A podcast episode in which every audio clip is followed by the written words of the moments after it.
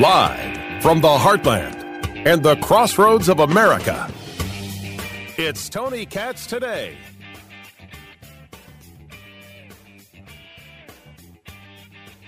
I don't think it would be surprising to anybody that kids do not know how to adult.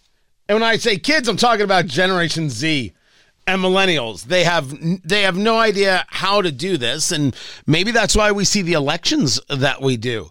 And maybe that's why we see some of the cultural happenings that we see. They simply don't have the ability to have a mind. Which is really a terrible thing to say because I work with many millennials and many in Gen Z and they're they're solid people.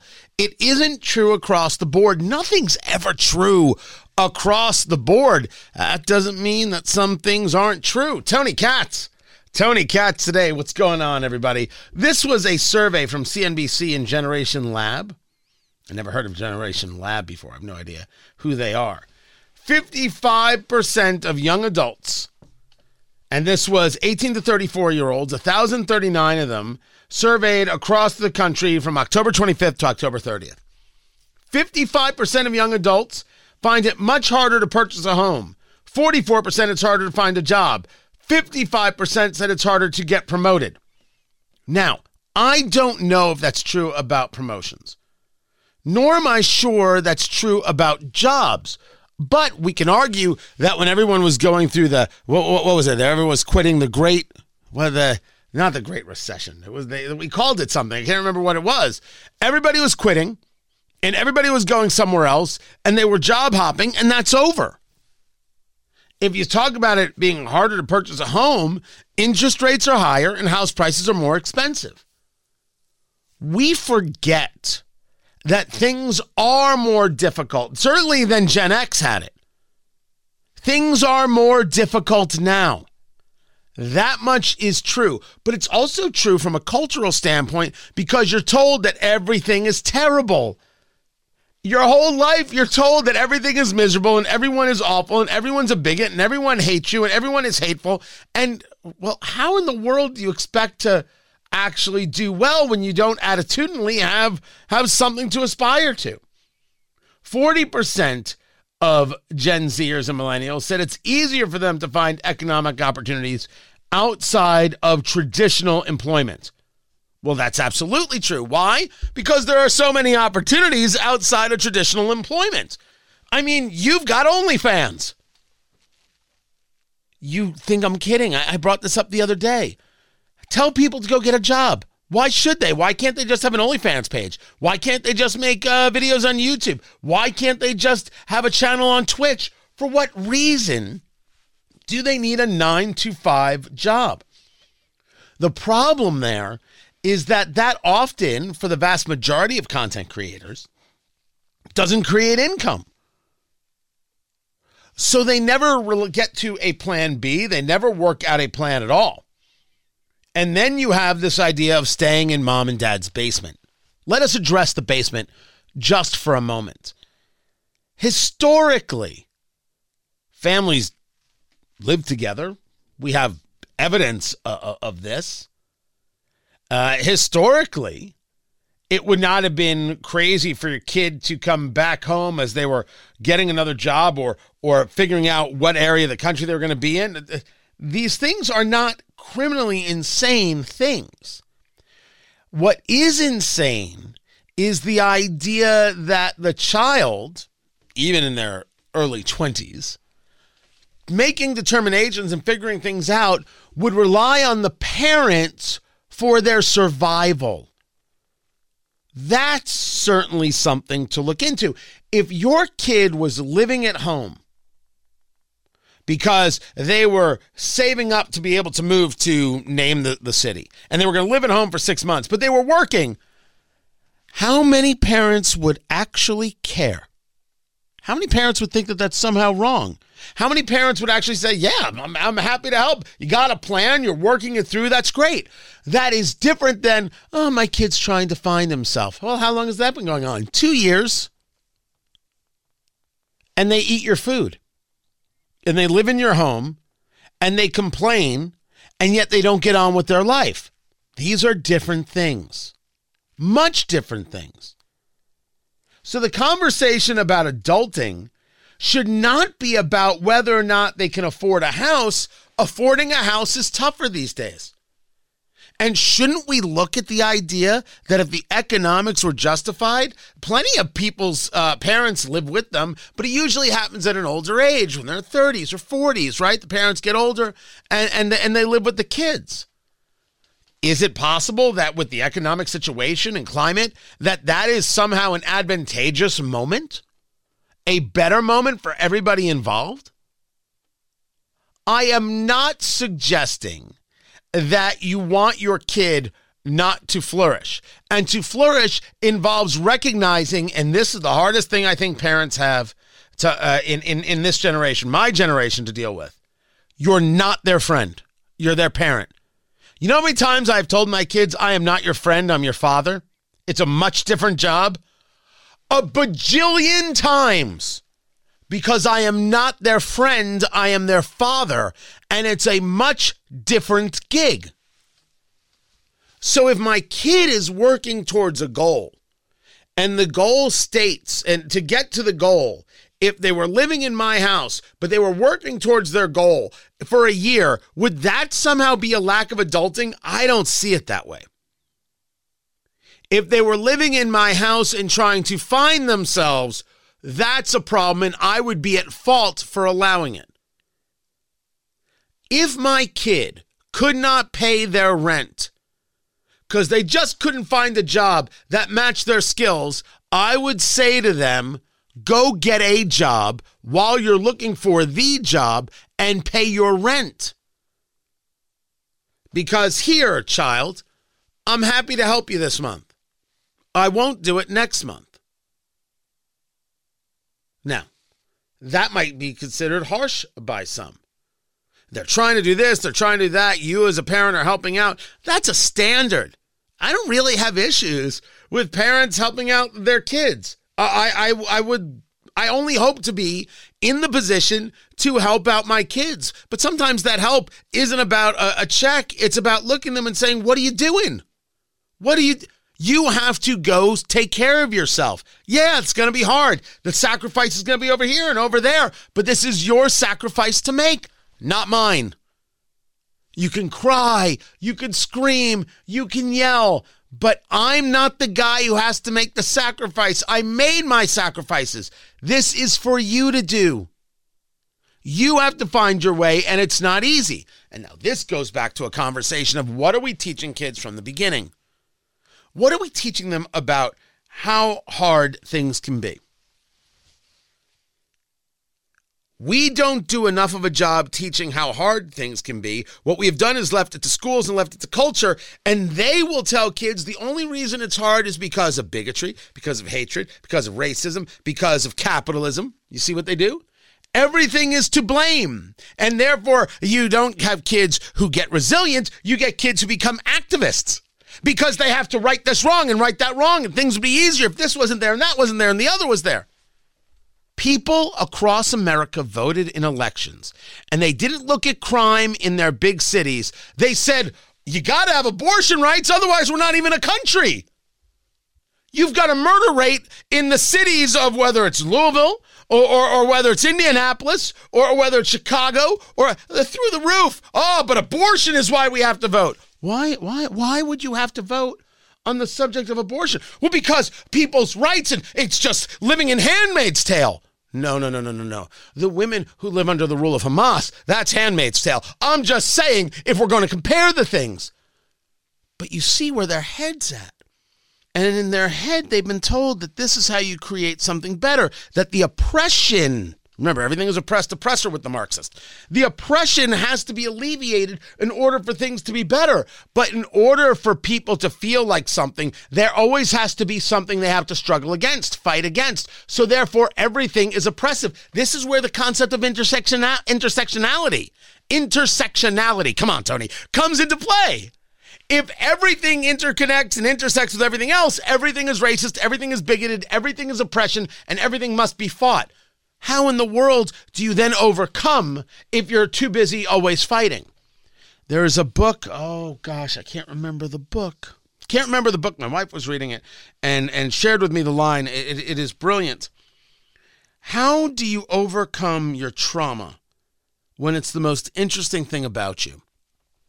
That line has haunted me because within that, we see a part of this conversation come to life. When people suffer a traumatic event, we say, my gosh, that's traumatic. The people who are successful are the ones who get past the traumatic event and go on to their life. I didn't say they don't remember. I didn't say they don't deal with it. I didn't say they don't uh, have uh, good and bad memories uh, uh about it or in terms of, my God, how horrible. But look where we came now. They, they, the, the people who are successful thrive in spite of it. But if your trauma is what makes you interesting, well, then you must live in it day after day after day because that's who you are. You are the trauma. The trauma is not something that happened in your life, the trauma is your life. How does one then grow from that? Build from that, expand from that. And the answer is uh, they don't. The answer is they don't. They can't. There's no possible way to do it. It can't be done. Why? Because the trauma is too important to their existence. The trauma must be front and center.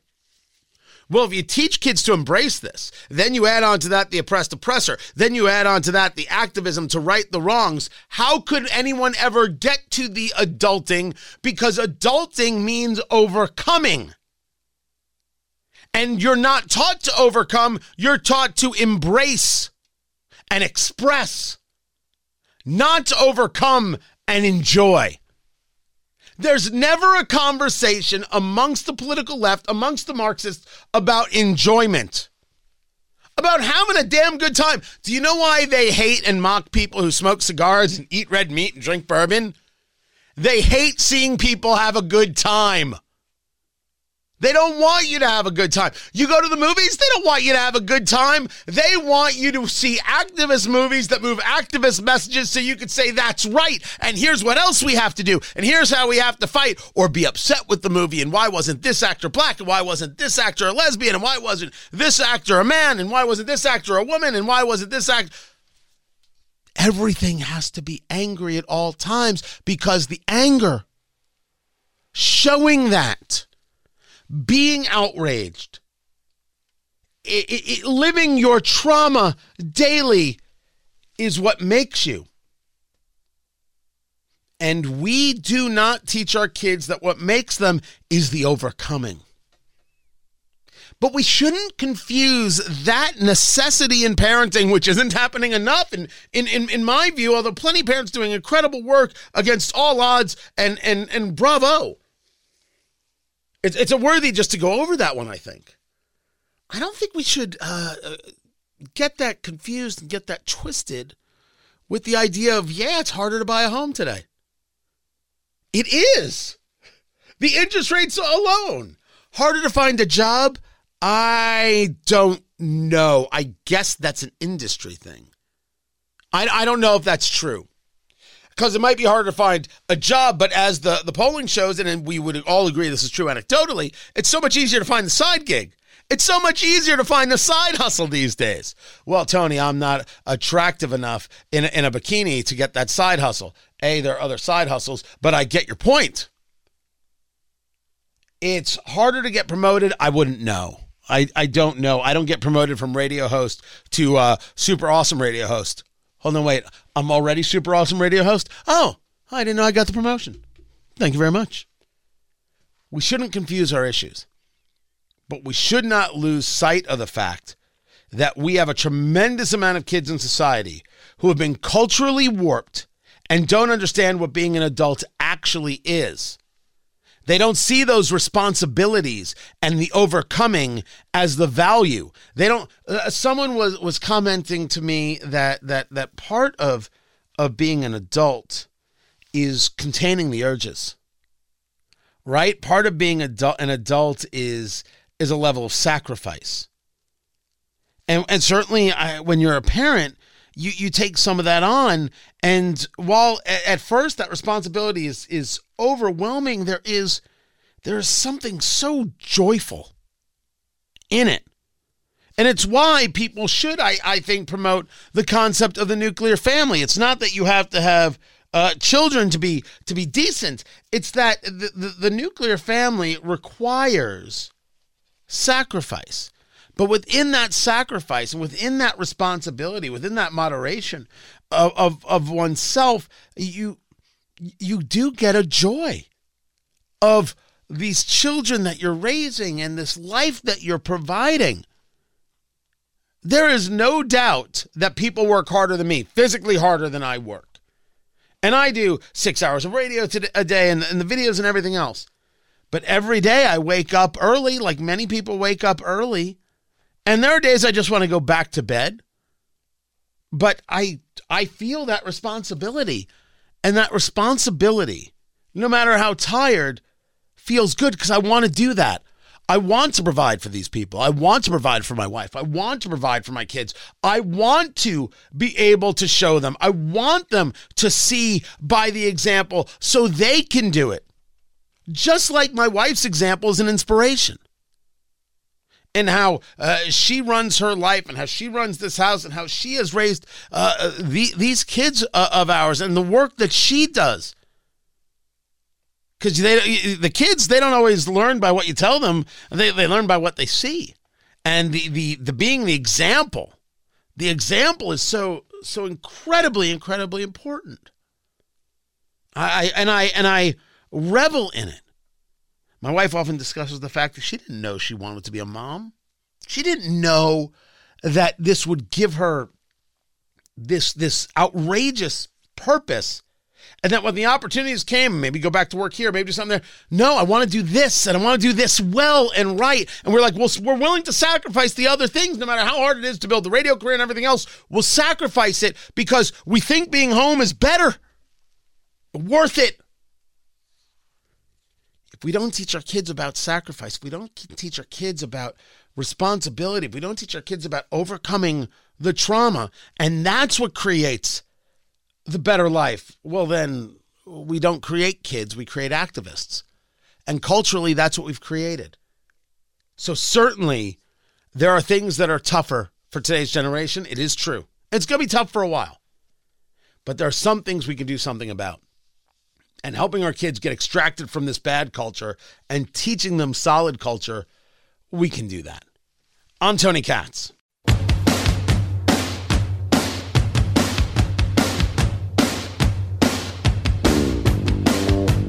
A year to go before the presidential election. I feel like it's, it's a very Democratic Party thing right now to have Joe Biden at the top of the ticket. Since we've had Joe Biden at the top of the ticket, they Democrats won the presidency. Um, they did fantastically well in 2022, far exceeding their expectations. Now in 2023, far exceeding expectations, winning the Kentucky governor's race, taking the Virginia legislature, taking a Pennsylvania Supreme Court seat. I mean, every basically everything they could have won, they won. Then why are Democrats still so worried? Exactly. Yeah. That's exactly the way the Democratic Party is worried. Yeah. To have poll numbers that make you feel bad, to spend all of your time panicking while you keep winning election after election after election after election. And it's almost the opposite side, uh, the, almost, the opposite scene on the Republican side. With Donald Trump at the top of the ticket. They lost the White House, they lost the House, they lost the Senate, they had two impeachments, they've got 91 felony counts against the guy who's at the top of their ticket, and they feel absolutely as confident as they've ever felt about their chances. So I think it's more about the mindset of the two parties. Even when Democrats are doing great under Joe Biden, all they want to do is panic. I know it's Rachel Maddow, but I think that's actually an accurate assessment but why are they panicking? Because they know Joe Biden is remarkably beatable because abortion can't save him. Abortion alone can't save him. That's what they're saying. They're saying in a state race it can work. On the national side, they're not so sure. So why get this old doddering fool in such a pickle? Get him out, get somebody else in, and we win for sure. That's the argument that the Democrats are making very much in the public. You heard David Axelrod say it the other day. This is where they're at. But Maddow's assessment there isn't bad, man. No, I would say it's pretty solid. pretty solid. Republicans have a lot to think about. We'll get into it with Ed Morrissey coming up. This is Tony Katz today.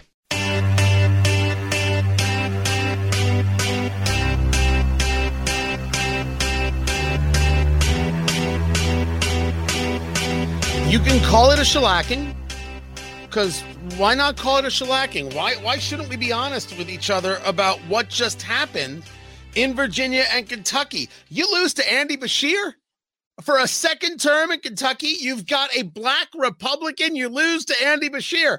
Tony, why in the world are you talking about race? I don't know. Everybody else does. I just thought it was the thing to do. Cool kids did that. You've got Glenn Youngkin in Virginia. You have you you you you defeated like like all the expectations. He's been doing by every uh, measure a solid job. People are thinking about him as somebody who might be a future candidate, just in case none of these other Republican candidates can figure out their you know what from their you know what. And he loses the House of Delegates. He keeps losing uh, the the Senate. Democrats now have firm control. What the bloody heck happened here? What exactly happened? And what do we take from it? When do people learn? And when does Ronna McDaniel get fired? I mean, that's just a personal thing from me. Tony Katz, Tony Katz today. Good to be with you. Find everything going on at tonykatz.com. Ed Morrissey joins me right now from hotair.com. He is the with the Tutti Capo over at hotair.com. He's the author of the book Going Red, which talks about how one wins elections. And you had really, in, in your book, uh, had broken it down to the idea of specific counties and and and how things work on that granular level. This is from hotair.com. This was a piece from Jazz Shaw. What went wrong in Virginia? One word. In all of your writings in the book Going Red, how many times did you say, well, clearly all elections come down to abortion because that seems to be the case in Virginia? Uh, never, actually. It, it, usually doesn't come down to one issue. It comes down to a range of issues, Tony, and uh, and and your ability to communicate on it. But I do think that Jazz is right, at least partly right about this, because Republicans still aren't communicating well when it comes to abortion. They're not talking specifics. They're not talking to people on the ground. They're not addressing the uh, the the fears that they have in terms of abortion restrictions. And you know, Glenn Youngkin, I think, was actually trying to do a pretty good job on this prior to the elections. You know, Salena Zito wrote about this as well. You know, emphasizing that nothing's been banned in um, in Virginia. It's just that abortion is restricted to 15 weeks, or at least that's the bill that he once put forward. Uh, and that is a position that most Americans would agree with. Uh, if you look at all the polling on abortion, uh, it, there is a there's a vast middle ground here that neither party really addresses. And that middle ground is the fact that uh, most Americans want basically what you'd say is a European uh, style regulatory regime on abortion, which is you know first trimester only, except for you know really unusual cases where the mother's life is in danger, but otherwise, you know, fairly hands off until the 13th, 14th, or 15th week. And that's what Youngkin was proposing.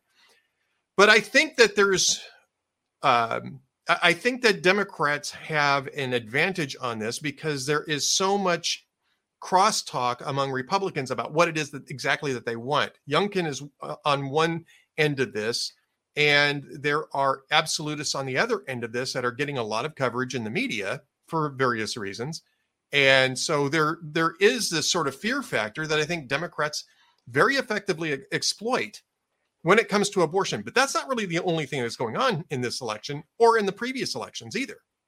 So I, I think that it, it is clear that when the overturn of Roe v. Wade took place, Ed, talking to Ed Morrissey of hotair.com, uh, I was in favor of this because I thought it was poorly uh, reasoned law. The the idea that this right to privacy uh, somehow I- exists, this overreach that even the late Ruth Bader Ginsburg agreed with, this was poorly done, poorly managed, and became religion. Well, when the overturn came because of the Dobbs decision, the religion didn't disappear it was the idea that their religion could be pierced it could the, the the shields could be could be cracked and so to make it the singular focus which i didn't expect to be so strong uh, in in earlier elections. I did expect it in this election because you should learn from from your mistakes. Um, this is their subject. This is their rallying cry. Does even a level of 15 week ban, as you're discussing with with Virginia, does that even make a difference now? Have Democrats convinced women in, in America, don't worry about your kid's safety in any downtown. Don't worry about what happens in your kid's school. Just vote for us. Otherwise, somehow you at the age of 50 won't be able to have an abortion. Well, again, I mean, this is an emotional issue more than it's a rational issue, right? And and what you're pointing out is the is the rational context around this, which is that in truth, abortion really isn't going to affect that many people, especially an abortion restriction at 15 weeks. Maybe an abortion ban might be more impactful, but an abortion restriction at 15 weeks is really not going to impact that many people. Um, it is, however, I think a marker for painting Republicans as radicals. And I think that that's been very effective for Democrats. It's been very effective for Democrats really since 2018 we haven't the republicans really haven't won an election cycle since 2016 2016 was the last national election cycle that they won they won in states uh, you know glenn youngkin for instance won in 2021 on the uh, on the groundswell of uh, a, a, revolution among parents who were being told that they didn't have any say in how their kids were being educated. Um, and Youngkin was able to win on that. But national elections, Republicans have lost every national election since 2016. And in large part it's because Democrats have been able to paint them as radicals and dangerous. And the you know, the, the January 6th riot is something that I think Republicans seriously underestimate in terms of its impact on the broader electorate. They want to write it off as well. It was just a riot. You know, you can compare it to George Floyd riots around the country. And believe me, you know, having been living in the Twin Cities when the George Floyd riots were going on, I understand the intellectual argument there. But the emotional argument is something different. This was un- it was unprecedented to happen at the Capitol, and voters, I think, really look at that and the and and the branding around that, the MAGA branding around that, as something dangerous. And I don't think Republicans have really come to grips with that. And this is something I'm writing about today. I'll have a you know a, a long post up about this. They haven't really come to grips with that. And what the abortion issue is is sort of a it's a signifier, right? It is a way of saying these guys are radicals not really about the abortion issue itself. It's you know certainly it's about the abortion issue itself. I'm not going to say it's not uh, in, in, uh, but it's not entirely about that. But if we're going to get into a conversation ed uh, about radical talking to ed morrissey of hotair.com uh, take a look at ohio and this issue number one which, if yeah. I'm reading it correctly, not only codifies abortion as legal in the state of Ohio, it goes so far as to say as the taxpayer because it says no burden can be placed on somebody wanting to get uh, to engage their reproductive rights. It makes one believe that the taxpayer of ohio has to pay for the abortions and possibly gender reassignments in children where parents aren't notified. Um yeah. who's the radical here? Well I, hey look again i'm I, we're, we're talking about the rational argument on uh, on issue one right? Look how Look how wide the margin was on that too. This is a red state, and this is in a in a time when the Democrats are supposedly in disarray. When they're the president in the White House, a Democrat, is has got like yeah, he's in the 30s on job approval. Supposedly, the, the party is splitting. And in poll after poll, it shows him trailing Donald Trump in, in 2024. And yet, all of those Democrats came home. Why?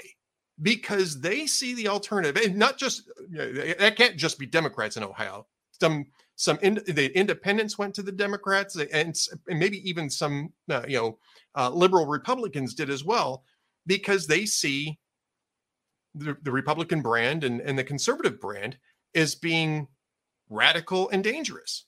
Yeah, you know, Ohio one was is radical, but I think you know, the the rhetoric about Republicans being dangerous is really working for Democrats. And those voters came home last night. And they're going to come home in 2024 unless Republicans deal with this brand issue. So, so how uh, do you view that? Because there there is over the course of the last 24 hours two conversations. One, uh, this abortion conversation. Look, Americans want some level of legal uh, abortion, and the pro life side has to accept the fact they're going to have to win this thing culturally, and they're not going to be able to win it legislatively because it's a legislative a loser as opposed to protecting children, which I still argue is a legislative winner, regardless of Ohio's issue number one, which makes me wonder A, who actually read the legislation, and B, exactly how many lawsuits are we about to see? I think that answer is in multitudes.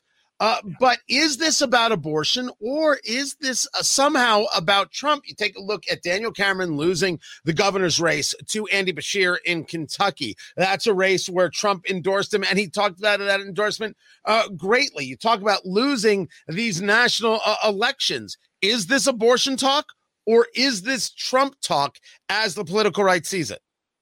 Yes. there you go. How's that for an answer? That's an answer, son. But but but I mean Kentucky, you're right to point out Kentucky because abortion wasn't an issue in Kentucky, or at least it wasn't a it wasn't a, a top line issue in Kentucky. They weren't they weren't debating it. They however Beshear was able to paint Daniel Cameron as a full blown ultra MAGA, um, and that's in a red state. Now Beshear barely won against Matt Bevin, who really was you know sort of an ultra MAGA kind of guy. Um, he won by four tenths of a percentage point four years ago in 2019. Um, and that was when Democrats actually had a better political environment, or, you know, at least, you know, on paper had a better political environment than they do in 2023. You know, with again, with, with all the unrest happening on campuses and the split between the progressive left and moderate Democrats on Israel and, and Joe Biden's abysmal approval numbers, um, Beshear still won by five points, five full points, right? I mean, that's That's a pretty impressive win in a red state for a Democrat, even with Beshear's uh, family connections. Beshear, of course, is the son of Steve Beshear, who was a popular Kentucky governor. And Andy Beshear was governing as a moderate Democrat. So that certainly helped them. His first four years certainly helped them. But I mean, this is this should have been a great environment for Republicans to run on. So how and, does Trump figure into it in your view? I, I, again, I think it has to do with the branding of the Republican Party um, with Trump as its obvious popular leader, right? If you're looking at the polls, um, and the MAGA faction uh, driving the the policy agenda. And I'll tell you something. I think that that was really reinforced by what happened in the House over the last month, right? When they deposed Kevin McCarthy in order to get you know eight you know MAGA members, if you want to call them that, um, deposed Kevin McCarthy in an unprecedented way to try to force the agenda, their agenda, on top of you know the 200 plus Republicans that voted to keep McCarthy in place. And I think that that certainly uh, lends credibility to the argument that the MAGA faction is uh, is radical and despotic and wants to impose its agenda on Americans, regardless of what Americans say. But, and, and I know you're shaking your head, but I'm telling you, as conservatives, we look at that and we can see the nuances of it. But uh, you know, Right. You don't, win, you don't win elections among Republicans. You're saying MAGA, that's what you mean. You mean Republicans. That's how the Republicans have been painted and toto oh, yes. right there. So it, let's argue that that is the case. There must be now a way to fix that.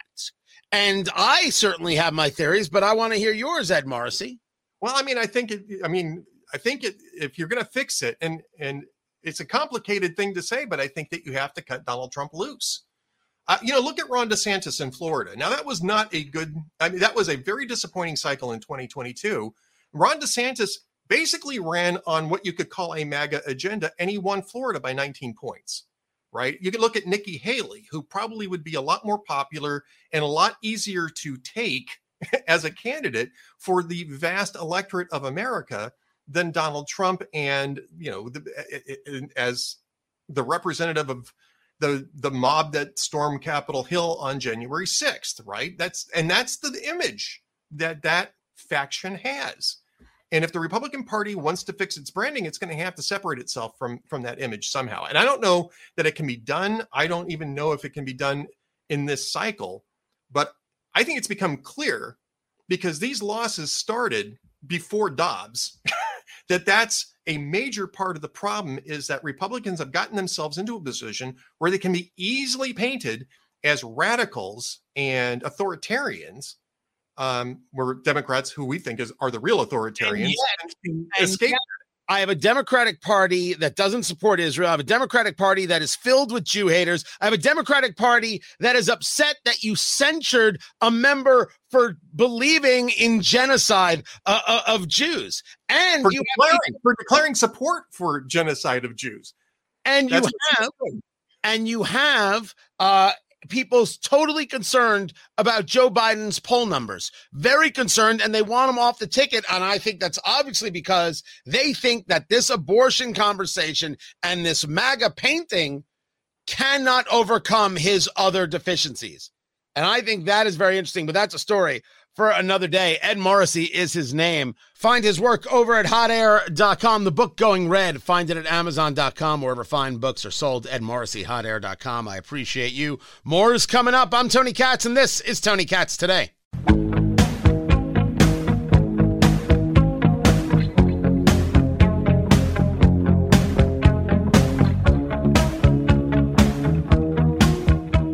I have been hit with every troll there is. Ha ha, you lost. Ha ha, no one listens to you. Ha ha, you don't know anything. Ha ha, you're just you're just a fool. You think these people are going to get me to not engage in an honest conversation about a better society? You're out of your mind. But we have to understand exactly where we are within the society. And we have to understand the levels of depravity. We have to understand the honest place where people are coming from.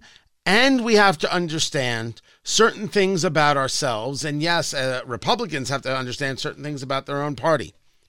This conversation about Donald Trump not being able to win is legit. Where America is on this, for right or for wrong. And people have to ask, do you want to win or not? And get yourself there through the means necessary.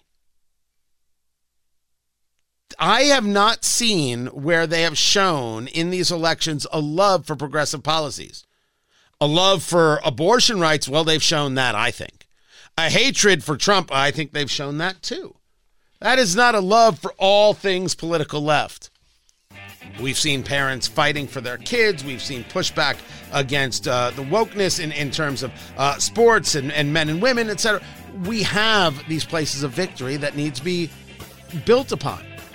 It just has to be built upon well. Hard decisions are going to have to be made. I'm going to have a less hard time with those decisions, but we'll talk about them. Find everything at TonyKatz.com tomorrow, everyone. Take care.